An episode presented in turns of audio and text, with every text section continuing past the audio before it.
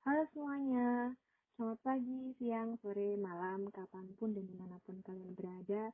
Semoga tetap dalam keadaan sehat dan tetap mematuhi protokol kesehatan agar pandemi ini segera berakhir, sehingga kita dapat beraktivitas seperti semula. Pada podcast kali ini masih bersama saya, Nesyifa Triasa dari Departemen Pengembangan Sumber Daya Mahasiswa dan SPK UNER 2020. Sebelumnya saya dan rekan-rekan mengucapkan selamat datang bagi kalian yang mendengarkan podcast 701 di episode 3 ini. Dan juga saya ingin mengucapkan terima kasih kepada kalian yang telah mendengarkan podcast 701 ini dari episode 1, 2, hingga 3. Semoga informasi yang disampaikan dapat bermanfaat bagi kita semua. Dan untuk kalian yang belum mendengarkan episode 1 dan 2, wajib banget nih buat dengarkan karena juga gak kalah bermanfaatnya. Oke, langsung saja. Saya tidak sendiri. Masih bersama saya di sini Mbak Yovita. Halo Mei. Halo. Halo semuanya, apa kabar? Baik, Mbak, baik. Nah, buat kalian nih yang penasaran Mbak Yovita ini siapa, wajib banget buat dengerin episode 1 untuk lebih tahu profil lengkapnya. Betul nggak Mbak Yov? Nah, boleh, ayo didengerin. Uh, yang baik-baik dicontoh, yang kurang baik jangan dicontoh. Kalau mau tahu lebih lengkapnya nanti di episode satu udah disampaikan ya Mbak Mbak Evita ini Iya. gimana aja gitu ya Mbak ya. Mm-mm, benar. Jadi, oke pada episode 3 ini kita akan membahas step yang katanya bikin deg-degan nih Mbak Yov, bikin menegangkan para pelamar pekerja nih, yaitu step wawancara kerja atau interview kerja. Mungkin Mbak Yov mau menjelaskan sedikit dulu sebelum kita masuk ke pertanyaan dari teman-teman ini Mbak. Hmm, mungkin yang disampaikan eh, tahapan rekrutmen pegawai baru itu di satu perusahaan sama perusahaan lain itu kan pasti beda-beda ya. Mm-mm. Ada yang kirim CV, terus tes tulis, interview. Ada juga yang habis kirim CV dapat panggilan langsung interview. Ada juga yang agak ribet kayak harus tes psikotes dulu, terus harus eh, FGD dulu, forum group discussion, baru nanti interview.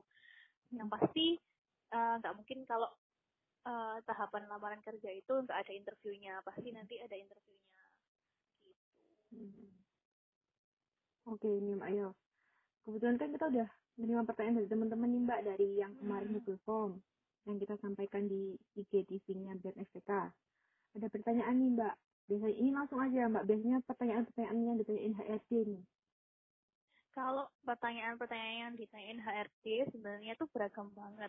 Mm-mm. Itu dari yang paling basic kayak eh, sebelum masuk ke inti itu paling ditanyain bahasa basi kayak oh namanya siapa, dari mana, kayak gitu. Oh iya, eh, aku mau nambahin juga. Jadi sebelum masuk ke tahap interview atau Mhm. sebelum eh, teman-teman mau ngelakuin tes, itu pastikan sudah sarapan dulu. Wajib. Soalnya konsentrasi itu bakal turun kalau belum sarapan. Mm-mm. Even cuman makan roti se slice atau makan pisang itu pas itu penting banget. Soalnya kita nggak tahu itu tesnya itu butuh waktu berapa lama. Terus kandidat yang mau antri itu berapa lama.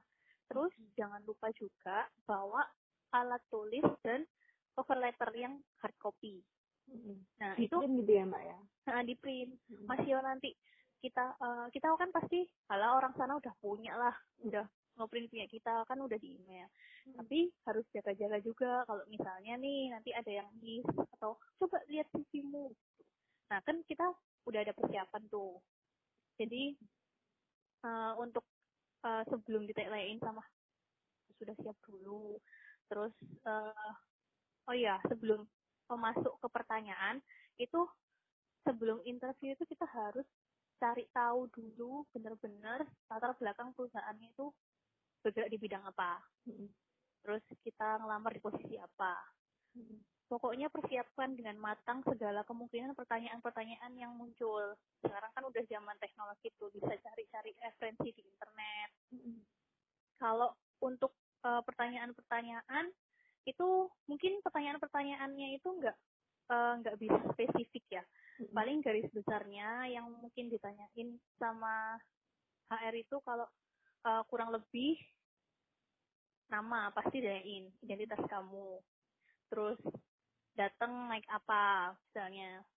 Terus eh, selama nganggur ini ngapain aja? Mm-mm. Kalau fresh graduate itu biasanya tuh ditanyainnya apakah hmm, apakah jurusan yang kamu ambilnya relate sama uh, posisi yang jurusan di, yang kamu mm, posisi yang di apply Hmm. kalau misalnya memang nggak relate dijelasin juga alasannya kenapa gitu misalnya nih dari perikanan terus ngambil posisinya tiba-tiba keuangan gitu kan Mm. terus loh kamu kan bukan anak akuntansi kamu kan bukan anak uh, manajemen keuangan kayak gitu kan Mm. pasti ya dikasih alasannya yang masuk akal yang kayak oh iya tenang aja pak saya dari dulu udah terbiasa memegang uh, bendah- eh, sebagai bendahara di beberapa kepanitiaan Mm. dikasih tahu contohnya ini ini, ini. saya juga jabat sebagai bendahara umum di BEM UNER atau uh, di uh, beberapa kesempatan saya juga sebagai bendahara kelas atau pokoknya kasih kesempa- uh, kasih jawaban itu yang relate sama pertanyaan yang dikasih sama HR-nya. Terus pertama uh, hal pertama yang kamu lakukan kalau kamu keterima di perusahaan ini. Terus Mm. itu kurang lebih terus habis itu kenapa kok? Kenapa kok aku harus milih kamu? Nah itu tadi kembali lagi sambungin lagi aja ke CV-nya kalau misalnya CV-nya udah dilihat kamu udah pede nih sama CV-mu ya pasti nanti uh, otomatis jawaban-jawaban itu bakal keluar kok dengan sendirinya. Terus uh, ada lagi untuk pertanyaan yang kayak menjebak itu kayak gini misalnya eh sebutin dong kelebihan sama kekurangan kamu. Nah itu mbak, Ya ini kan? baru aku mau tanya ini dari teman-teman juga banyak kayak gitu. Aku harus jawab apa gitu ya mbak ya? kalau misalnya nih kelebihan itu tunjukin kelebihan yang benar-benar positif tapi nggak narsis. Kayak eh, contohnya saya seorang pekerja keras. Kalau pekerjaan belum selesai saya bakal ninggalin pak. Saya akan selalu kepikiran untuk untuk senantiasa mengerjakan sesuatu sampai selesai. Kayak gitu terus kalau kekurangan itu dikasih kekurangan yang menguntungkan. Misalnya nih kalau misalnya eh contohnya oh saya tuh orangnya nggak enakan pak. Jadi kalau misalnya ada sesuatu pasti saya bilang eh, langsung bilang. Mengiyakan gitu ya mbak ya? Jadi saya nggak eh, saya nggak bisa nih langsung misalnya ya atau tidak saya bakal konsultasi dulu ke atasan saya atau ke Hmm. teman-teman saya terus itu juga kekurangan yang eh, membantumu adalah kayak bilang oh saya ini orangnya suka eh, beberapa eh, saya ini orangnya pelupa misalnya nih Hmm. kan pelupa itu kan negatif kan Mm-mm. tapi langsung dikasih jawaban yang ini jawaban yang eh, memberi jalan keluar terhadap kekurangan kamu. Misalnya saya ini orangnya pelupa pak. Maka itu saya selalu membawa catatan ke mana-mana. Jadi setiap ada instruksi atau setiap ada eh, informasi terbaru saya selalu tertulis dan saya selalu mengingat setelah saya mengerjakan semuanya. Gitu. terus eh, di tadi misalnya yang saya ini orangnya eh, nggak bisa ninggalin pekerjaan. Itu sebenarnya menguntungkan kan buat perusahaan. Wah orang ini berarti bertanggung jawab kayak gitu Mm-mm. loh. Nah, jadi bikin atau main kata-kata aja yang eh, itu sebenarnya kekuranganmu tapi bisa juga jadi keuntungan buat perusahaan. Gitu. Jangan sampai bilang kayak oh saya ini orangnya pemalas pak. Saya tuh males kalau gak dikasih kerjaan. Gitu. Oh itu big tuh ya jangan nanti kamu bunuh diri. Gitu. Mm-mm. terus kalau eh, perkenalan diri itu nggak nggak usah eh, panjang-panjang. Cukup kayak nama terus saya berasal dari kota A. Terus saya eh, tahu lowongan ini dari sini. Terus saya juga punya eh, keinginan untuk bergabung di perusahaan ini karena lalala berdasarkan pengalaman saya lalala. Jadi lebih ke kayak latar belakangmu kenapa kok hmm, memilih perusahaan ini gitu. Itu secara nggak langsung menjawab pertanyaan HRD selanjutnya. Soalnya Jadi kalau- udah jawab dulu gitu ya mbak ya?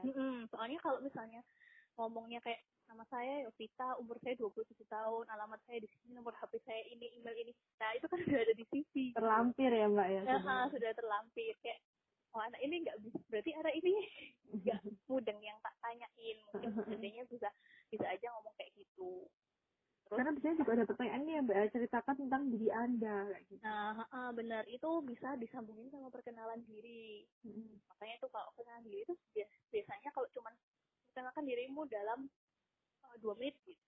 Ya, hmm.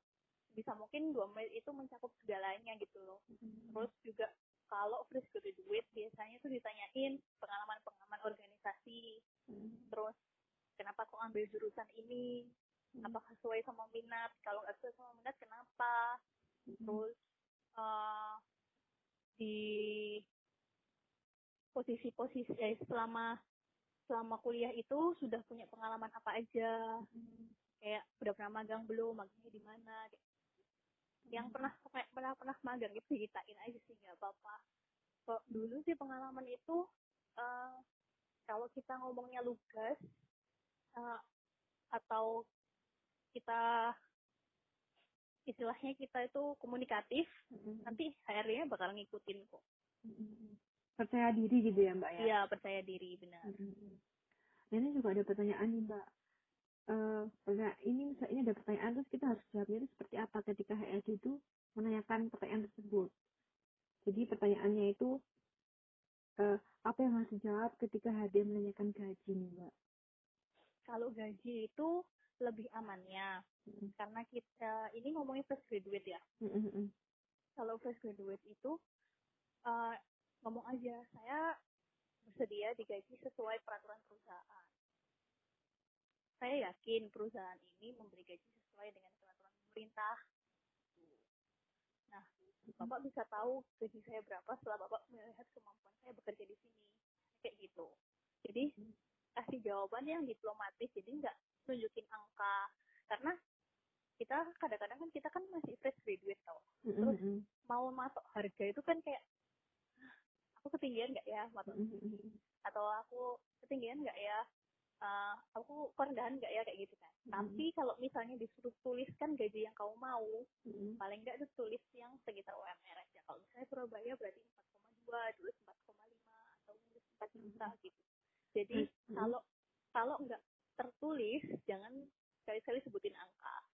Sebutin yang diplomatis aja kayak gitu. Tapi soalnya kalau misalnya soalnya si HRD itu juga dia pasti punya budget. Kalau dia mau ngambil fresh graduate dia udah punya patokan harganya segini segini sudah tertata gitu ya mbak ya? Jadi dia kayak basa-basi aja gitu loh kayak mau tahu misalnya nih kamu nembak langsung apa oh saya mau digaji 8 juta pak. Pasti dia udah naik lagi alasanmu apa? Kenapa kamu minta harga segitu? Pasti nanti tanyain lagi kan. Mm-mm. jadi pakai jawaban yang diplomatis yang kiranya itu aman. Ya kurang lebih tadi kayak yang tak contohin itu. Nah, kalau misalkan nih Mbak, ketika harus menyebutkan nominal, berarti setidaknya kita harus research dulu ya Mbak ya, sebenarnya posisi Ya. kita lamar atau kemampuan kita ini mm, apa ya, pantas untuk digaji berapa gitu ya Mbak ya. Sebenarnya kalau riset itu makanya pernah nggak sih denger kayak uh, uh, link itu segalanya atau cari orang dalam? Sebenarnya cari orang dalam itu bukan untuk eh maksudnya aku mau di perusahaan ini. Bukan Mm, mm, mm, tapi uh, setidaknya kalau kita kenal sama orang yang sudah kerja di situ kita bisa tanya-tanya gitu loh kayak Mm-mm. "Mbak, nanti kalau aku Betul di sini aku kok ditanyain gaji aku jawabnya berapa ya? Nah itu Mm. bisa bantu buat ngobrol uh, di pas interview itu. Mm, atau kalau misalnya pas uh, terpaksa harus ngomongin angka berapa ya mendingan amannya ya sesuai UMR itu UMR daerah. Ya jangan jauh-jauh dari situ karena kita masih fresh graduate kan. Beda lagi kalau misalnya udah pengalaman experience. Mm, kalau udah pengalaman itu kita bisa bilang kayak saya di perusahaan saya sebelumnya angka saya segini. Saya berharap saya bisa naik 10% atau saya bisa naik eh, lebih daripada perusahaan sebelumnya itu bisa tapi kalau eh, untuk amannya mending nggak usah bilang nominal karena itu tadi HRD sudah punya patokan budget buat pegawai baru mm. tuh Ya. Terus ini Mbak ada pertanyaan lagi. Kan tidak jarang ya Mbak ketika wawancara kerja, pelamar itu bukan dihadapkan pada HRD, melainkan pemilik perusahaannya langsung atau mungkin seperti yang di episode sebelumnya Mbak Evita bilang user ya Mbak ya, atau yang membutuhkan bagian itu. Mm. Lalu apakah pertanyaan yang dilontarkan itu beda atau dan bagaimana kita tuh harus menyikapinya gitu? sebenarnya kalau co-user itu user itu bakal ta dia tuh pengen tahu pertama latar belakang kenapa Mm. kok ngelamar sini gitu terus kalau kalau untuk akademis dan lain-lain biasanya sih di HRD cuman nggak menutup kemungkinan si user juga tanyain lagi. Nah user itu biasanya mereka lebih tanyanya tuh ke praktis ke praktikal atau langsung ke lapangannya gitu loh. Mm-mm, prakteknya ya mbak ya? Mm-mm, misalnya nih kamu ngelamar sebagai admin. Pasti ditanyain kamu bisa pivot nggak? Kamu bisa excel? Apa aja rumusnya? Jadi lebih ke keterampilan kamu. Terus kalau misalnya ngelamar jadi sales eh coba deh eh, coba role play ya role play itu kayak acting gitu loh kayak saya sebagai klien kamu sebagai salesnya gimana itu langsung ya mbak ya itu juga ya ya Mm-mm, biasanya tuh langsung kayak dihadapin sama masalahnya gitu loh Mm-mm. karena usernya juga mau tahu kan Mm-mm. orang ini pantas nggak sih tak pilih kayak gitu Mm-mm. kalau user tuh lebih ke ininya sih lebih ke pekerjaannya lebih ke praktikalnya Mm-mm. Nah biasanya nih mbak kalau misalkan di akhir-akhir interview at- ya interview atau wawancara kerja mungkin nggak mbak HRD HRD atau seseorang yang mau interview itu memberikan kesempatan kita untuk bertanya kepada mereka. pasti. Kalau mereka pasti tanya kayak ada yang mau ditanyakan? Kayak gitu. Kalau misalnya mau ditanyain itu jangan kita jangan pasif ya. Kita harus tunjukin kalau kita tuh excited. Nah, Kita tuh- eh, biasanya kita tuh pertanyaan pengen tahu. mbak yang harus kita tanyakan kayak gitu. Karena kurang lebih pertanyaannya paling eh, yang menunjukkan seberapa kepo kamu kayak pak kalau misalnya nih saya udah keterima di sini saya bisa mulai kerja kapan? Mm, atau pak di sini jenjang karirnya seperti apa? Mm, gitu.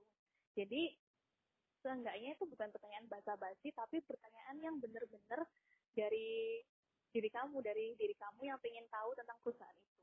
Mm, atau pak budaya di sini kalau pakai eh, kalau kerja pakai baju apa? Mm, itu juga bisa. Atau pak di sini ada kegiatan eh, luar kantor enggak tiap tahunnya? Mm, itu juga boleh. Jadi jangan sampai tanyain ada yang mau ditanyain? "Hmm, nggak ada pak. Itu udah kayak minus gitu sih. Maksudnya mm, oh anak ini ternyata nggak pengen tahu apa apa tentang perusahaan. Mm, mm, mm.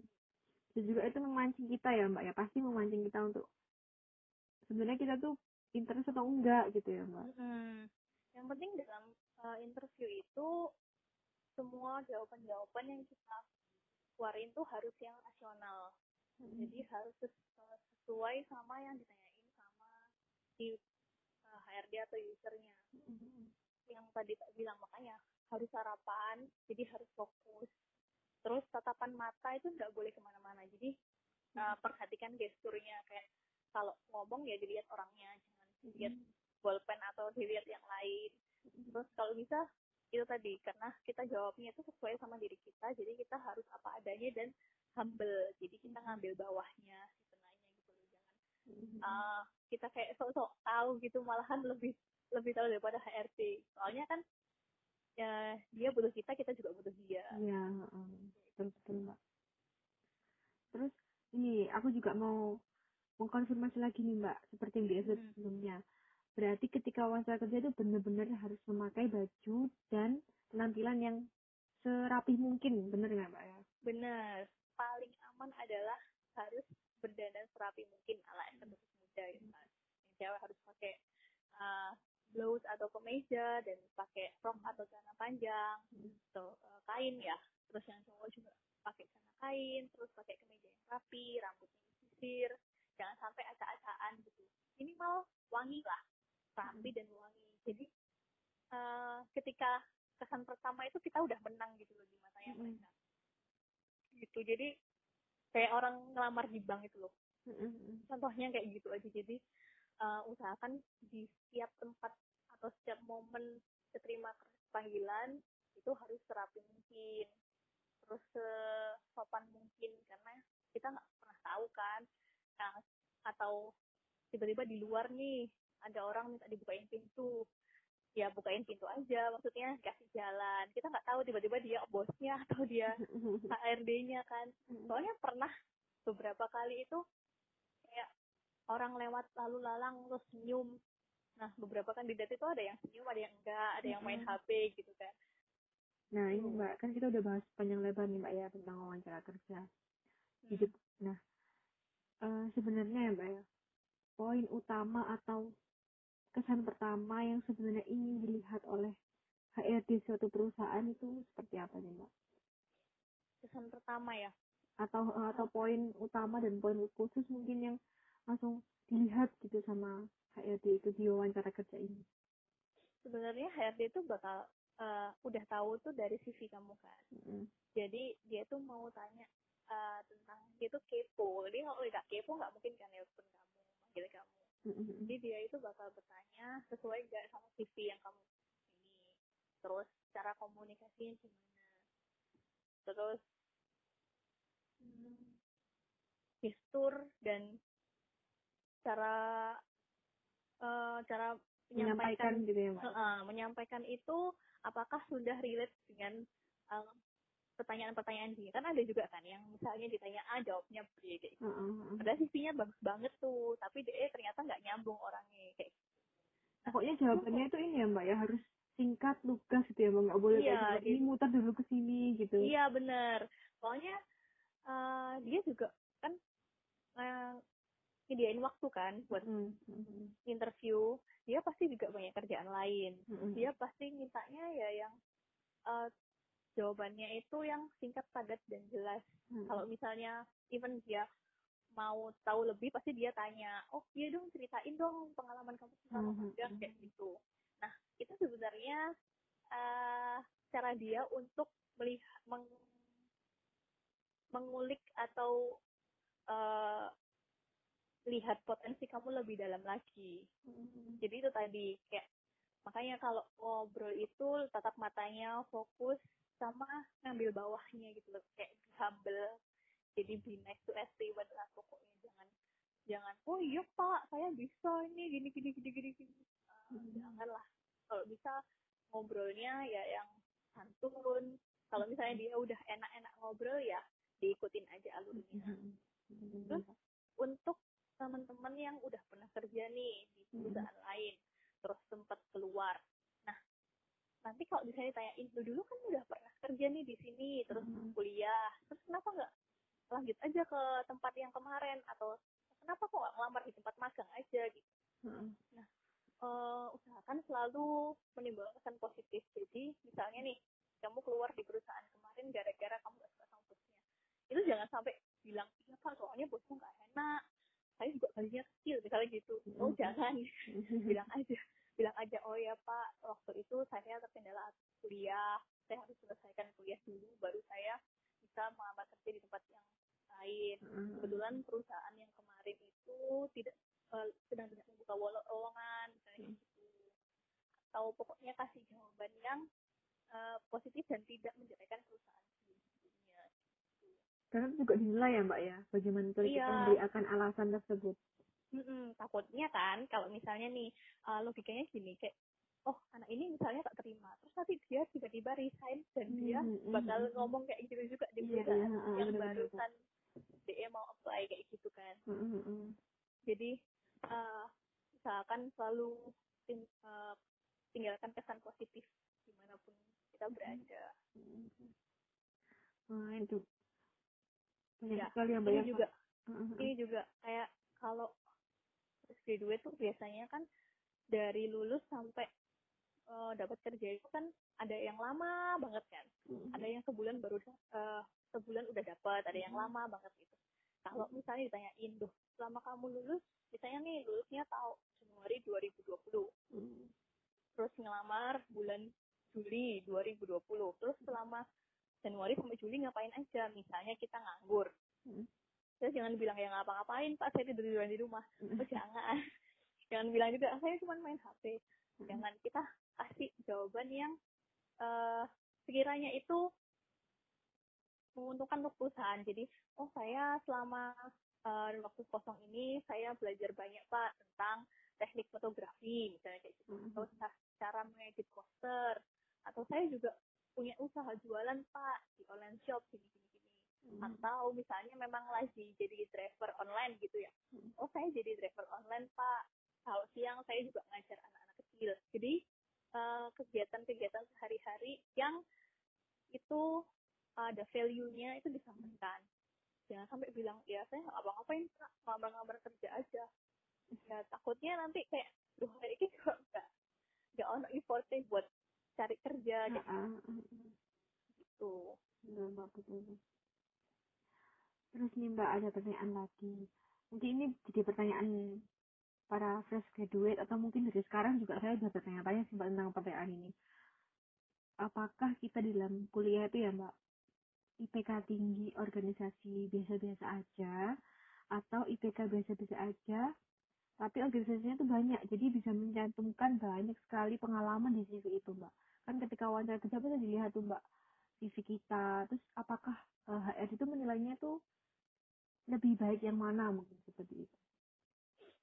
jadi gini nih Mm, kalau lowongan kerja biasanya kan kalau buat fresh graduate ada minimal IPK-nya kan ya? Mm, mm, biasanya minimal IPK 2,75 mm, atau minimal IPK 3 Hmm. selama IPK kamu tuh lebih dari yang yang ditetapkan sama lowongan itu mm, is okay ngelamar-ngelamar aja wong batas bawahnya segitu kan? Mm, mm, untuk organisasi itu mau banyak apa sedikit itu eh, kan tergantung masing-masing pribadi. Mm, mm, itu organisasi dan lain-lain itu sebenarnya nilai lebih nilai lebih dari eh, se- eh, seseorang kandidat kan.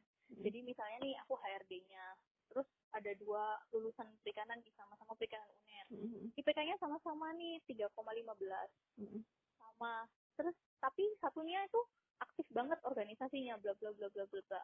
Satunya itu cuman eh, organisasinya dua. Mm, terus itu sudah kayak lima tahun yang lalu. Yang Mhm. ini barusan kayak dua eh, dua bulan yang lalu kayak gitu. Mm, pasti dia lebih kepo sama yang organisasinya lebih banyak kan. Mm, mm, Nah, sebenarnya yang dilihat tuh kayak gitu. Jadi itu untuk perbandingan aja. Kalau misalnya ada kandidat yang sama-sama IPK segini atau uh, seberapa pede dia dalam men- menulis CV kayak gitu. Jadi uh, untuk ketetapan HRD lebih suka yang mana atau ini sebenarnya nggak ada ketetapan kayak gitu sih. Cuman kalau misalnya nih uh, CV kamu lebih variatif organisasinya terus lebih lengkap kayak magangnya nih atau magangnya nih dia spesifik jelasinnya kayak oh saya eh, saya kerjain analisa protein Hmm. kerjain analisa pakan terapung atau bikin apa bikin apa gitu Hmm. dia lebih lebih kepo oh ini ini lebih relate sama lowongan yang diambil nih coba sih panggil ini kayak mm. gitu sih. Kalau Empat. dia kalau di kalau HRD-nya itu eh, kepo atau dia tertarik sama CV kamu pasti nanti dipanggil. Tapi kalau misalnya nggak dipanggil jangan kecil hati. Mungkin mungkin itu nggak sesuai sama eh, posisi yang kamu ambil. Misalnya dia butuhnya anak eh, kedokteran hewan terus anak perikanan tuh juga ngelamar tapi ternyata yang dipilih yang kedokteran hewan oke berarti kan itu kan bukan tempat kita gitu kan Mm, mm, betul jadi Mbak. nyoba lagi yang lain ah, ah. jangan Setiap- berkecil hati gitu ya Iya, jadi- semangat. jadi setiap lamaran itu eh, jangan harap kayak sekali ngelamar langsung keterima gitu Oh, mungkin Jadi, ada ya mbak seperti itu ya mbak ya jadi kalau ada kesempatan lebih baik diikuti gitu ya mbak ya? Mm-mm, jadi jangan takut buat nyoba. Mm, mm, benar kan mbak cuman ngirim lamaran via email kan kayak gratis doang kan. Mm, mm. nggak nggak bondol apa apa jadi kalau kadang-kadang kesel gitu kalau misalnya ada yang bilang ah, susah mbak ngelamar ini ngelamar ini. Ngelamarnya cuma via email. Mm, mm, nggak nggak rugi apa apa kan kalau udah persiapan dari dulu dulu ya CV-nya kan tinggal dikirim-kirim aja mm, mm. emang harus mempersiapkan yang buat kalian yang belum tahu tentang CV bisa dilihat ya mbak di episode pertama mbak Yasika udah Hmm. jelasin panjang lebar jelas tentang CV itu dari mulai pembuatan sampai pengiriman ke HRD suatu perusahaan. benar. Nah, masih ada pertanyaan lagi nih Mbak ya, Mbak apa ya Mbak ya? nggak apa-apa yang pa- yang banyak aja Ini kan lagi pandemi ya Mbak ya, lagi Hmm. pandemi COVID-19 gini, kan kita pasti di rumah aja, juga kuliah juga dari rumah, WFH juga, work from home, sekolah juga dari rumah. Nah, gimana caranya kita mengenai persaingan sumber daya manusia di kala pandemi ini Mbak guna men- mengembangkan kreativitas diri kita. Nah, apa yang harus kita lakukan saat pandemi ini untuk mengembangkan ilmu dan materi dalam kurung uang? apakah harus dengan membuat konten atau jualan online atau, atau seperti apa mbak ya mungkin mbak Yovita bisa sharing nih ke kita? Jadi sebenarnya kalau di masa kayak pandemi ini kan juga uh, semua industri dan semua kayaknya semua company itu juga banyak yang ngelakuin layoff ya. Mm-hmm. jadi jarang dari perusahaan-perusahaan itu yang buka lowongan kerja. Tapi pasti ada. Nah itu tadi uh, tips and triknya kalau mau uh, tahu lowongan-lowongan yang cepet ya itu tadi yang via LinkedIn kayak kemarin tak info itu loh pasti user-usernya langsung langsung cari tuh. Soal kalau nyari itu berarti dia butuh cepat. Nyari langsung ngepost kayak gitu. Nah itu kesempatan kita buat uh, kirim kirim CV nah selagi nunggu dipanggil itu kita kan banyak waktu nih di rumah. Nah kita harus memperkaya diri kita lewat kayak pelatihan-pelatihan online yang gratisan kayak gitu kayak hmm. cara eh, teknik membuat poster atau teknik membuat animasi misalnya kayak gitu itu paling enggak tingkatin value kita jadi soft skill kita nambah terus misalnya memang minatnya di bikin video nih hmm. atau tadi yang sempat kami bilang kayak uh, bikin konten YouTube atau apa itu dia nggak apa-apa itu oke okay. tunjukin kalau kita itu tetap uh, produktif gitu ya, Mbak, kita ya? produktif ya Hmm. benar kita tetap produktif di masa kayak gini karena nggak ada kata eh, nggak nggak bisa kan kalau misalnya kita belajar apalagi di era sekarang ini Hmm. banyak banget informasi-informasi yang kita dapat atau kita bisa banyak baca Hmm. atau atau kalau misalnya memang butuh pundi-pundi pemasukan bisa dicoba kayak sekarang nih lagi banyak teman-temanku yang jualan online kayak open PO open PO makanan Mm, mm, mm, ya mm. nggak sih? Banyak juga mbak. Teman-teman juga banyak pasti. Teman-teman yang kayaknya dulu tuh nggak bisa masak tapi oh, sekarang udah bisa Ah, open hebat PO hebat. gitu kan. Berarti kan mereka belajar gitu kan belajar atau tidak lihat YouTube atau lihat di Cookpad jadi karena sebenarnya Ah. semua bisa ya mbak ya. Tinggal mm-mm, kemauan bener. dari kita gimana men- menanggapi hal itu. Nah itu tuh sebenarnya bisa kalau misalnya nih kita udah ngelakuin itu, jadi nanti waktu-waktu kalau kita dipanggil kita punya jawaban tuh kalau misalnya ditanyain kan selama ini ngapain aja gitu kan. Mm. Nggak mungkin kan kalau oh saya tidur tidur aja pak di rumah makan nonton TV bangun tidur lagi kayak gitu nggak mungkin. Ya jadi eh, sebisa mungkin seproduktif mungkin. Kalau misalnya memang eh, teman-teman kuliah masih banyak tugas secara online, ngerangkum ini, ngerangkum itu, dikerjain dulu tugasnya, baru kalau udah selesai, uh, dikerjakan yang lainnya. Jadi menyampingkan kewajiban sebagai mahasiswa. kayak gitu.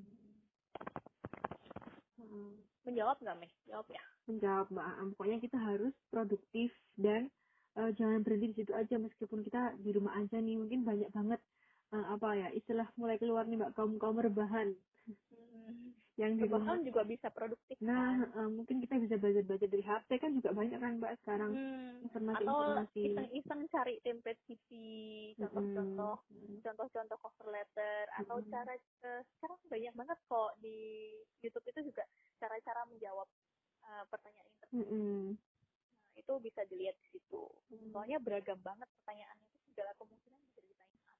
Eh, jadi teman-teman yang mau interview banyak-banyak baca, banyak-banyak banyak-banyak lihat YouTube cara-cara menjawab pertanyaan. Terus juga sebelum tes interview atau sesudah itu kadang juga ada tes-tes kayak tes tulis tes warteg kalau pernah dengar tes warteg eh, terus eh, tes-tes tulis kayak eh, tes kepribadian terus tes gambar pohon kalau kalau dulu sih ada kayak gitunya Mm-mm. Clean. nah itu teman-teman bisa belajar juga dari eh, di internet misalnya nyari eh, contoh tes lamaran kerja tes lamaran kerja kayak gitu. Jadi itu lebih kayak cara ngitung deret angka dan lain sebagainya. Itu ada perusahaan yang minta-minta kayak gitu. Tapi ada juga yang cuma interview uh, interview udah selesai. Ada juga yang pakai tes tulis. Kalau misalnya punya orang dalam atau tem- teman-teman yang uh, kerja di situ bisa ditanyain mbak tesnya apa aja Nah biasanya tuh mbak eh, ketika kita udah interview ya mbak ya, udah selesai nih wawancara kerja kita pulang. Biasanya estimasi untuk dihubungi lagi dan dihubungi lewat apanya itu lewat apa dan estimasinya berapa hari ya mbak? Nah, Kira-kira. itu bisa ditanyain waktu mau selesai interview itu loh yang ada lagi yang mau ditanyakan kayak gitu. Nah, Kayak, kita ditanyain, ceritakan di situ ya mbak "Heeh, kalau lupa misalnya, pasti nanti dia nyampein. Oh, nanti tunggu aja ya kabarnya dalam dua minggu ini kita kabarin. Hmm. Ya udah, ditulis aja di kalender. Oh, tanggal segini aku interview. Kalau misalnya dua minggu itu nggak ada panggilan atau nggak ada notification lewat email, ya udah berarti kan ikhlasin aja. Berarti kemarin cuma buat pengalaman. Uh, makanya kalau misalnya lagi ngirim CV atau lagi dalam tahap rekrutmen itu bisa mungkin standby HP. Hmm. Jadi kalau sewaktu-waktu ada nomor nggak dikenal atau ada panggilan ada SMS masuk atau message masuk di inbox email itu bisa langsung bales.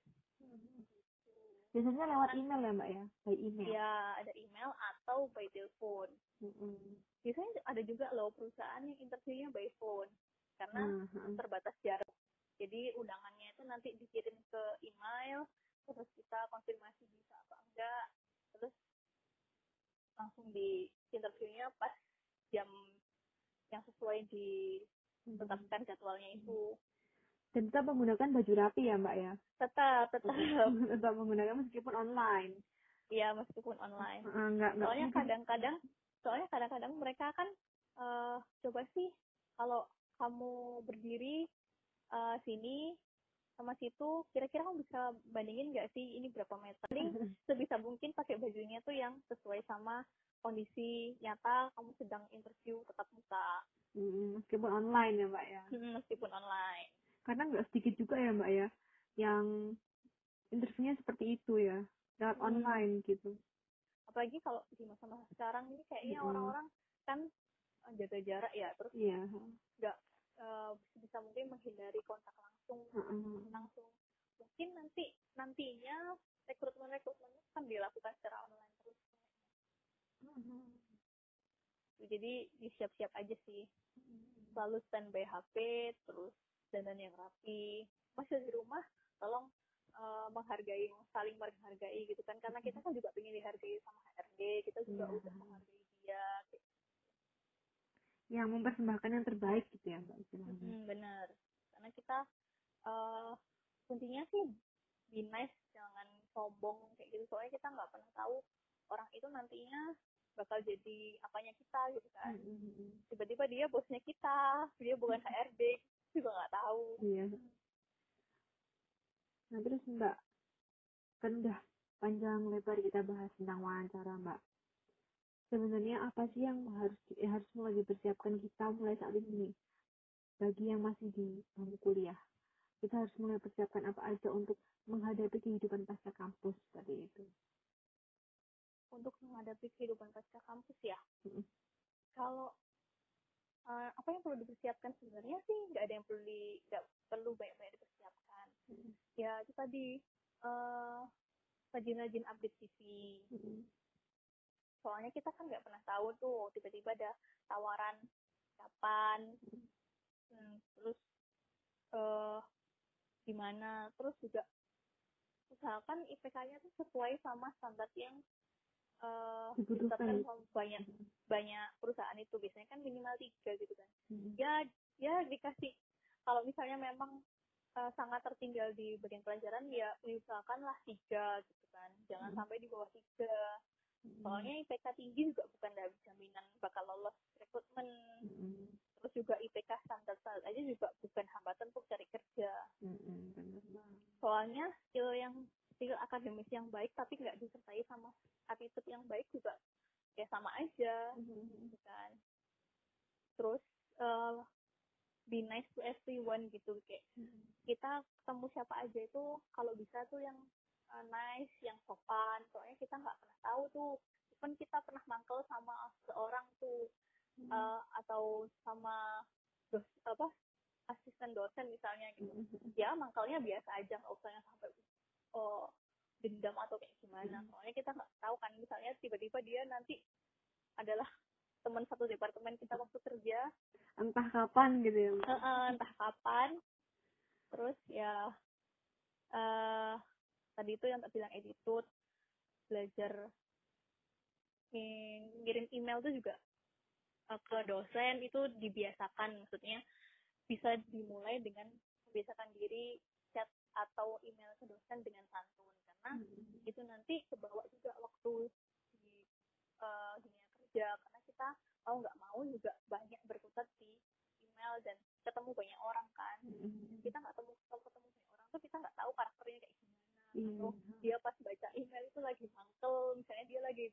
bertengkar sama ibu bapaknya atau dia lagi ada masalah di rumah. Nah itu pakai cara-cara ngirim email yang sopan dan santun. Terus kalau update up, uh, tadi udah ya update CV terus oh ya di LinkedIn itu juga bisa melamar kerja nih. Jadi di LinkedIn itu ada kolomnya kalau misalnya mau melamar kerja apply job di mana di mana di mana bisa kita bisa nge-follow perusahaan-perusahaan yang memang kita pingin. Jadi bisa ngambil-ngambil juga CV di situ. Oke. Okay. terus apalagi ya? Oh iya banyak banyak banyak baca banyak banyak uh, belajar lewat YouTube atau podcast podcast mungkin ya hmm. tentang cara-cara menjawab interview. Karena kan banyak banget pertanyaan-pertanyaannya tesnya itu apa aja. Terus ada juga tips and trick juga kalau misalnya tes itu nanti harusnya yo gambar pohonnya nggak boleh pohon yang monokotil.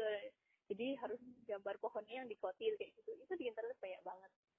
Yang kelihatan daunnya terus kalau gambar orang itu harus orangnya tuh yang spesifik ada jari-jarinya gitu.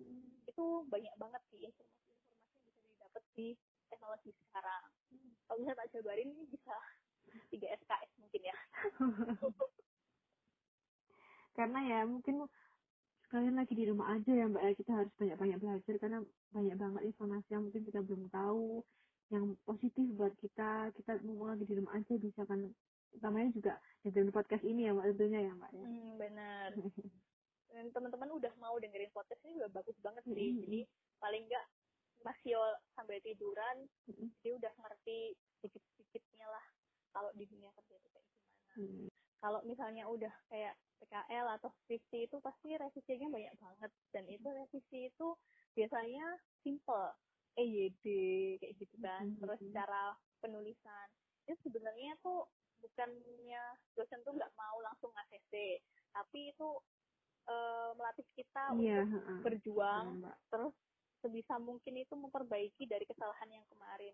Nah, itu berguna banget waktu di dunia kerja jadi kalau di dunia kerja itu uh, bisa bisa aja nih misalnya nih kita udah ngerjain proposal sesuai yang diminta sama uh, atasan kita hmm. tiba-tiba nanti udah selesai nanti kita disuruh revisi lagi kayak hmm. oh ada perubahan ini tolong direvisi nanti jam 5 tunggu ya kayak gitu hmm. jadi segala sesuatu yang mendesak kayak gitu tuh bisa terjadi di dunia kerja jadi kalau uh, mumpung masih mahasiswa dinikmati aja kalau hmm. misalnya dimarah-marahin terus coret-coret sama dosen itu udah biasa uh, soalnya nanti pasti bakal ketemu sama orang-orang yang karakternya beragam dan gak gak gak menutup kemungkinan mereka lebih parah daripada dosen-dosen kita kayak gitu.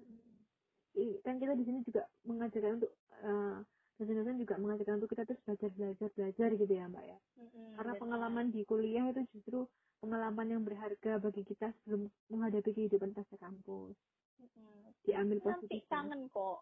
Kangen. Oh, ternyata terus kayak flashback gitu. Oh, ternyata dulu Bu ini ngomong gini ternyata bener, bener ya uh, gitu. Uh, benar, benar. Nah ini Mbak Yovita kan sudah ada di dunia pekerjaan nih Mbak.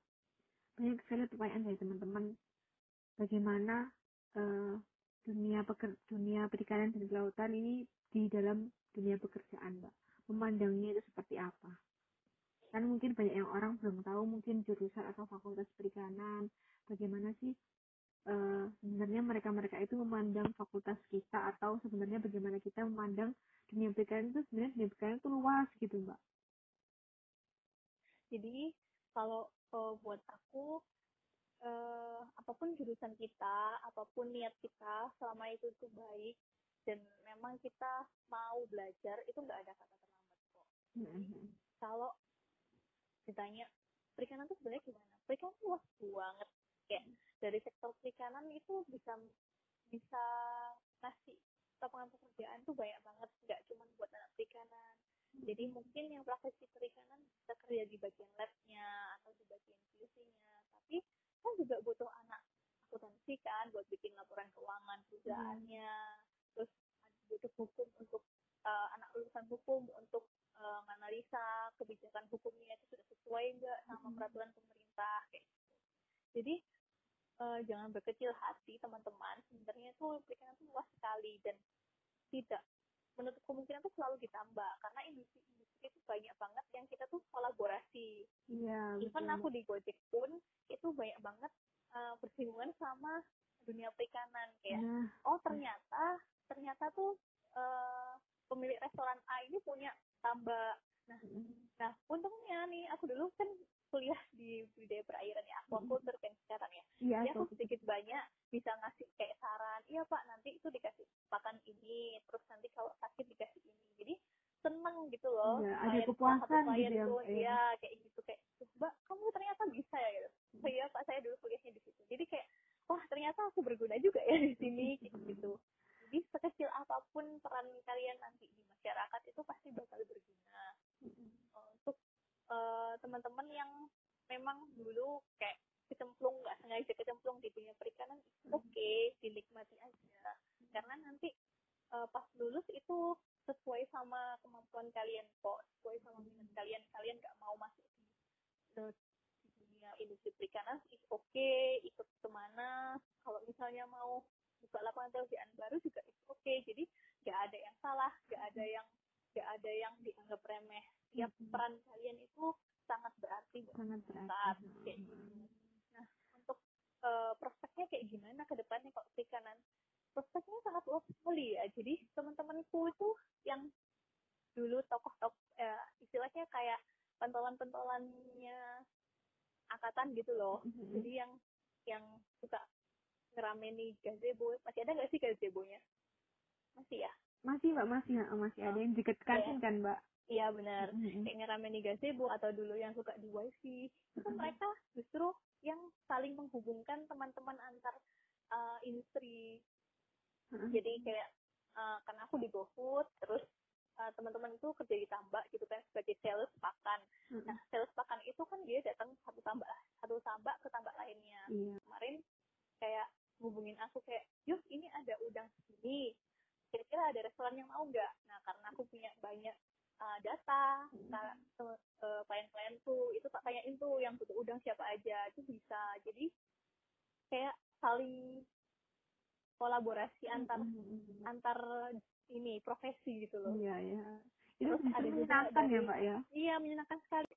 Jadi sebenarnya uh, mau jadi apa pun teman-teman nantinya jangan berkecil hati hmm. karena nanti uh, sedikit banyak itu pasti juga berkontribusi buat teman-teman yang lain kok sedikit banyak kita jadi kayak sekarang itu karena jasa teman-teman dan jasa kampus juga kan mm, benar gitu apalagi jadi, sekarang ya teman-teman lupakan kuliah kuliah kayak gitu sih apalagi sekarang setiap terkenal lagi dilirik banget ya mbak ya iya karena banyak juga teman-teman tuh yang sampai ke luar negeri kan jadi kayak mm -hmm. dia itu disuruh studi banding itu oh teknik perikanan di sini sama di luar tuh bagus apa enggak mm-hmm. lebih bagus yang mana di aplikasi di Indonesia kayak gitu ada yang belajar penyakit juga mm-hmm. jadi banyak banget kok cara kita nantinya itu mau berkontribusi buat masyarakat pokoknya berkarya dalam track yang baik aja pasti nanti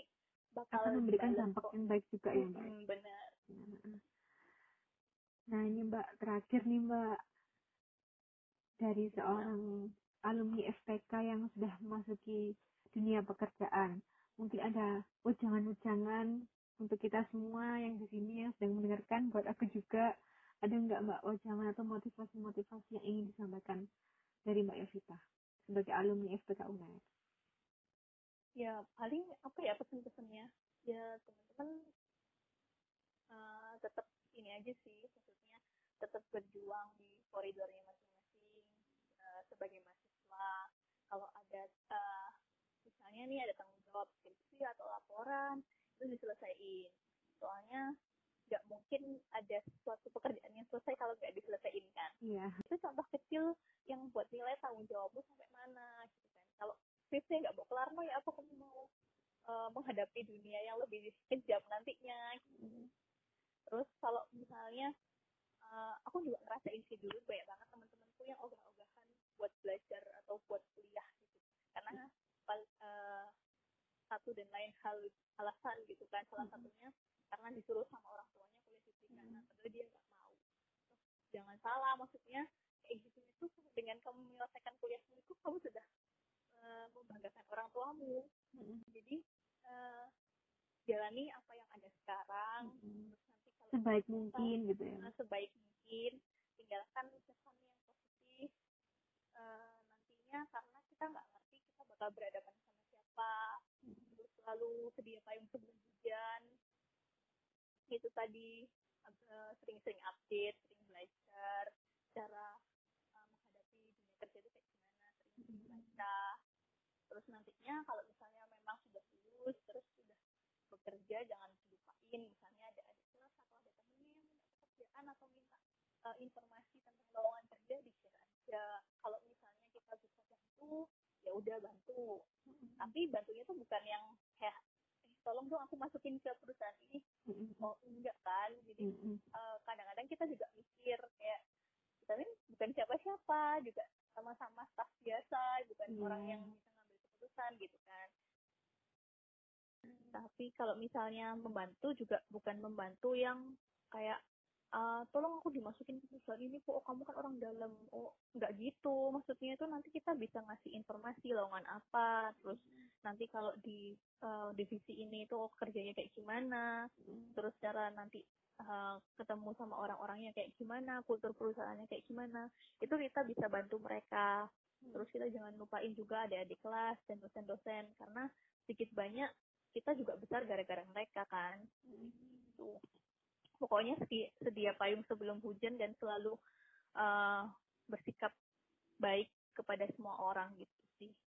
Oke oke mungkin itu aja mbak Yusita cukup atau mau yang ditambahkan lagi? Hmm, udah sih itu aja. Tadi kan juga udah disampaikan ya uh, kalau ngelamar kerja itu yang disiapin apa aja kan udah semua kan ya? Di episode satu dua dan ini ya mbak ya? Mm-mm. Mm, oke. Buat teman-teman saya mengucapkan terima kasih. Sudah mau mendengarkan podcast episode volume 1 dari episode 1, 2, dan juga episode 3 ini. Semoga informasi yang diberikan juga bermanfaat begitu ya Mbak Yov. Iya nanti uh, aku juga beberapa nyantumin visual nanti aku serahin ke Meme ya. Ha-ha. Mungkin nanti Oh iya. kalau mau di share. Ah, nanti bisa kalian bisa hubungi aku lewat ID line, ID line Komeshifa HPB. Silahkan line aku biar nanti Mbak Evita, file-file yang Mbak Evita kirim bisa aku kirim ke kalian gitu ya Mbak. Nah mungkin Mbak Evita ingin mengucapkan apa untuk teman-teman yang sedang mendengarkan?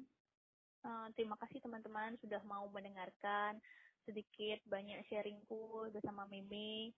Uh, tolong nanti yang baik-baik dicontoh, yang nggak baik nanti ditinggalin aja. Paling nggak terima kasih kalau teman-teman udah mau dengerin sedikit banyak nanti pasti berguna buat teman-teman mempersiapkan di masa uh, ke setelah uh, zaman kuliah Oke. eh, sekali lagi saya beserta, beserta dengan rekan-rekan juga ingin mengucapkan terima kasih buat kalian. Semoga podcast ini bermanfaat dan kita juga menyadari bahwa banyak sekali ilmu-ilmu atau pengetahuan-pengetahuan yang belum kita tahu.